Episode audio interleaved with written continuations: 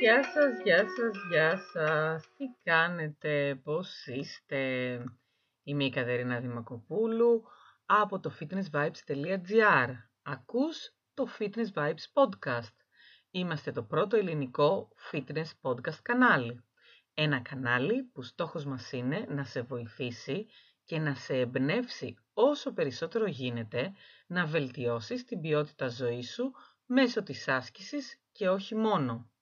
Είμαστε εδώ για να συζητάμε μαζί όλα τα θέματα που σε απασχολούν γύρω από το fitness και τη γυμναστική, να μιλάμε για τις τελευταίες τάσεις και τα trends στο χώρο του fitness και να σε παρακινήσουμε να ξεκινήσεις και εσύ ένα πρόγραμμα γυμναστικής όποιο εσένα σου αρέσει. Σκοπός μας, όπως μπορεί να ξέρεις, είναι σε όλη την Ελλάδα, από άκρη σ' άκρη, να κάνουμε τη γυμναστική δεξιότητα ζωής, να προάγουμε τη φυσική δραστηριότητα ως τρόπο ζωής και να βελτιώσουμε την ποιότητα ζωής όλων μας. Για περισσότερες πληροφορίες μπορείς να ανατρέξεις στην ιστοσελίδα μας fitnessvibes.gr και να μάθεις περισσότερα για το πώς μπορείς να γίνεις μέλος της κοινότητας Fitness Vibes. Πάμε όμως τώρα να πούμε μερικά πράγματα για το σημερινό μας θέμα.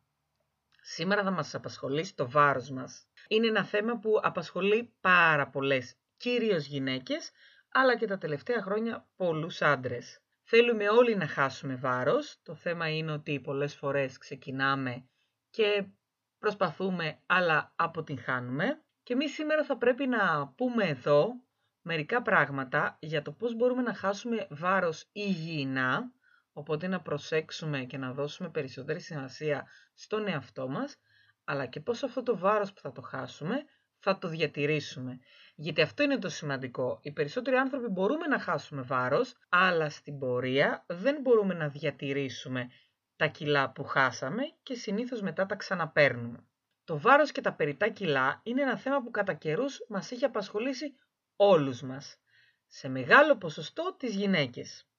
Είτε πρόκειται για ένα-δύο κιλά που βάλαμε στις διακοπές, είτε αν ξεφύγαμε λίγο παραπάνω από τα συνηθισμένα μας, είτε για πολλά περιτά κιλά που μας έχουν μείνει από μια φαρμακευτική αγωγή ή μια εγκυμοσύνη, είτε γιατί απλά δεν προσέχαμε αρκετά και πήραμε με την πάροδο των χρόνων ε, αρκετά κιλά.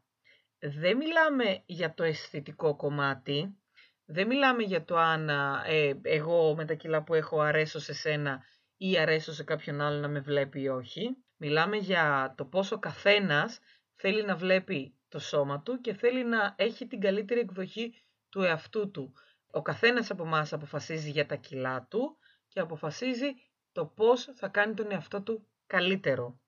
Άρα λοιπόν, εάν αποφασίσω ότι δεν μου αρέσει που πήρα δύο παραπάνω κιλά και πρέπει να κάνω μία αλλαγή, άρα λοιπόν, αν αποφασίσω ότι δεν μου αρέσει που πήρα παραπάνω κιλά και πρέπει να κάνω μία αλλαγή στον εαυτό μου, αυτό είναι που με απασχολεί και αυτό είναι που ουσιαστικά μπορεί να μου προκαλέσει πονοκέφαλο, ανασφάλεια, άγχος, μέχρι και να μας γίνει αιμονή μερικές φορές.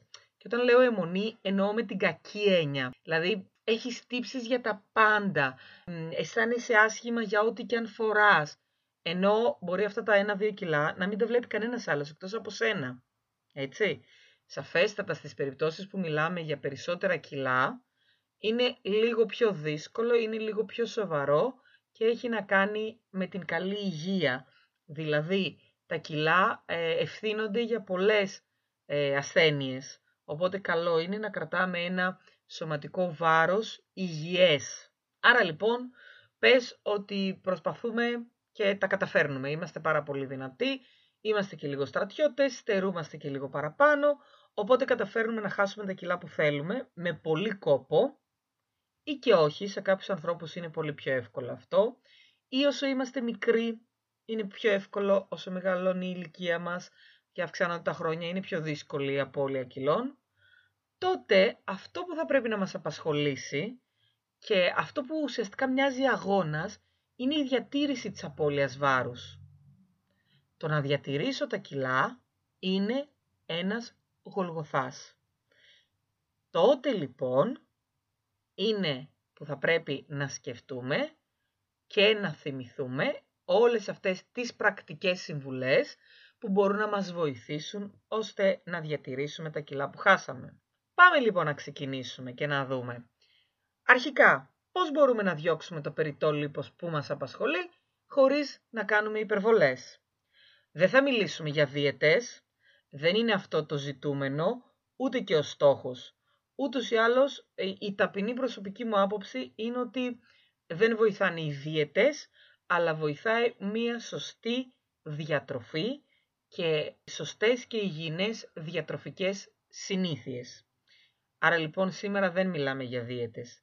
Θα μιλήσουμε για την υιοθέτηση ενός διαφορετικού τρόπου ζωής που θα συμβάλλει στην απώλεια βάρους με υγιεινό τρόπο και στη διατήρηση των νέων κιλών εφόρου ζωής.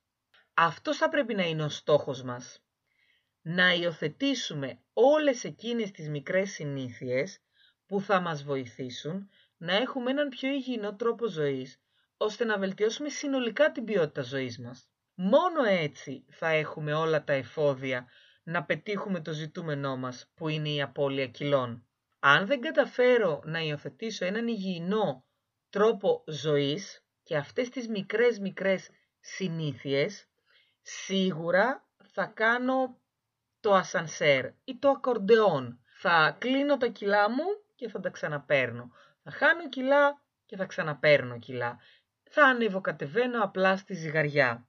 Άρα λοιπόν, οι υγιεινές συνήθειες, μικρές αλλαγές στην καθημερινότητά μας, είναι αυτές που θα μας οδηγήσουν σε έναν υγιεινό τρόπο ζωής, σε μία άλλη φιλοσοφία για τη ζωή μας και θα βελτιώσουν την ποιότητα ζωής. Η εικόνα μας είναι αυτή που συνήθως μας παρακινεί να αλλάξουμε κάτι σε εμάς και να χάσουμε κιλά. Σαφέστατα και παίζει πολύ μεγάλο ρόλο η εικόνα μας. Αν όμως αληθινά αγαπάμε τον εαυτό μας, δεν είναι κακό αν δεν μας αρέσει κάτι σε αυτό να το αλλάξουμε, χωρίς να καταφύγουμε σε υπερβολές και ακραίες καταστάσεις. Και προσέξτε, μιλάμε πάντα για το αν μου αρέσει εμένα η εικόνα μου, αν σου αρέσει εσένα η δικιά σου εικόνα. Αυτό είναι το κίνητρο για να αλλάξεις κάτι. Όχι αν αρέσει η δικιά σου εικόνα σε μένα ή σε κάποιον άλλον. Δεν λαμβάνω υπόψη μου τους άλλους. Δεν πρέπει να στηρίξω την επιλογή μου και τα θέλω μου στην επιλογή, στην απόρριψη, στην προτροπή κάποιων άλλων. Το κίνητρο θα πρέπει να είναι καθαρά εσωτερικό. Θα πρέπει εσύ ο ίδιος, η ίδια να θέλεις να αλλάξεις κάτι επάνω σου για να βοηθήσεις ουσιαστικά τον εαυτό σου και να αλλάξεις τις συνήθειές σου και τον τρόπο ζωής σου. Πάμε λοιπόν να δούμε μερικές πρακτικές συμβουλές που θα μας βοηθήσουν να χάσουμε κιλά και να διατηρήσουμε την απώλειά τους. Μιλάμε για μικρές καθημερινές συνήθειες. Πρώτη συνήθεια, σωστή διατροφή. Βάλε τον οργανισμό σου σε μία μακροπρόθεσμη, σταδιακή υγιεινή διατροφή. Η υγιεινή διατροφή αποτελεί τρόπο ζωής, όχι για να δείχνουμε και να νιώθουμε όμορφα, αλλά κυρίως για να είμαστε υγιείς και δυνατοί. Σε ένα επόμενο podcast θα δούμε αναλυτικά τι σημαίνει μακροπρόθεσμη υγιεινή διατροφή, καθώς και tips για σωστή διατροφή. Αυτό που πρέπει να έχεις στο μυαλό σου τώρα είναι να επιλέγεις πολύχρωμα φαγητά. Μικρό tip έξτρα, βάλε φρούτα και λαχανικά στο καθημερινό σου πρόγραμμα διατροφής. Στη συνέχεια, φάε αργά και δώσε προσοχή στο φαγητό σου. Επικεντρώσου στο μεσημεριανό. Πέραν από το πρωινό που είναι το πιο σημαντικό και για μένα θα πρέπει να είναι και το πιο πλούσιο γεύμα της ημέρας, επικεντρώσου το μεσημεριανό σου Δώσ' του την απαραίτητη προσοχή που χρειάζεται, απομακρύνσου από το πληκτρολόγιο του υπολογιστή ή από την τηλεόραση. Έχει βρεθεί σε διάφορες έρευνες ότι αν την ώρα που τρως η προσοχή σου είναι κάπου αλλού, τρως πάντα μεγαλύτερες ποσότητες. Άρα συγκεντρώσου στο γεύμα σου για να μειώσεις την ποσότητα. Σίγουρα όταν μιλάμε για υγιεινούς τρόπους ε, διατροφής ή μια υγιεινή στάση ζωής, θα πρέπει πάντα να θυμόμαστε το νερό. Έχουμε πει πάλι ότι το νερό είναι θαυματουργό. Πιες περισσότερο νερό. Τουλάχιστον 2 λίτρα την ημέρα. Αν δεν πίνεις αρκετό νερό, μπορεί να νιώθεις κουρασμένη και μπορεί να νιώθεις και ατονία. Έχουν δείξει μελέτες πως άνθρωποι που έπιναν 8 με 12 ποτήρια νερό την ημέρα έκαιγαν περισσότερο λίπος από εκείνους που έπιναν μόνο 4. Η κατανάλωση νερού βοηθάει πάρα πολύ στο μεταβολισμό μας, καθώς επίσης και στο να κρατάει ενυδατωμένο τον οργανισμό μας. Πες όχι στα περιτά. Κόψε τα άσκοπα τσιμπολογήματα δεξιά και αριστερά και πες όχι στα περιτά γλυκά, στα σνακς που μπορεί να πέφτουν συχνά πικρά μπροστά σου. Για παράδειγμα στη δουλειά, γιατί κάποιος συνάδελφος γιορτάζει ή γιατί είμαστε σινεμά και πρέπει να φάμε κάτι για να περάσει η ώρα. Σίγουρα, αν περιορίσεις αυτά τα περιτά τσιμπολογήματα, θα κερδίσεις πολλές περιτές θερμίδες. Εννοείται ότι η άσκηση και η φυσική δραστηριότητα πρέπει να είναι στην καθημερινότητά σου. Κάνε την άσκηση τρόπο ζωής. Βρες το είδος γυμναστικής, αθλήματος, οτιδήποτε σου ταιριάζει και βάλτο στην καθημερινότητά σου. Και να είναι μία μικρή σου συνήθεια ότι κάθε μέρα όπως πλένεις τα δόντια σου κάνεις και τη γυμναστική σου. Και δεν λέω να πας να εξαντληθείς να κάνεις δύο ώρες προπόνησης κάθε μέρα. Μπορεί και ένα απλό μισάωρο περπάτημα να αρκεί σε ένα βαθμό. Παράλληλα, υιοθέτησε καθημερινές συνήθειες που θα αυξήσουν την κίνησή σου. Πώς; Καλά, εννοείται ότι ξέρεις πολλά πράγματα, απλά θες να λες δικαιολογίες και να μην τα κάνεις. Μπορείς να πάρεις το ασανσέρ αντί για τις σκάλες. Μπορείς να πας στη δουλειά με τα πόδια αντί για να πάρεις το αυτοκίνητο. Μπορεί για παράδειγμα την ώρα που βλέπεις το αγαπημένο σου σύριαλ να κάνεις διατάσεις. Υπάρχουν πάρα πολλές ιδέες. Βάλτες στην καθημερινότητά σου. Θα πρέπει επίσης να μην ξεχνάς να τσεκάρεις τον οργανισμό σου. Ένα check-up και μία εξέταση αίματος θα σου δείξουν αν πρέπει να προσέξεις κάτι.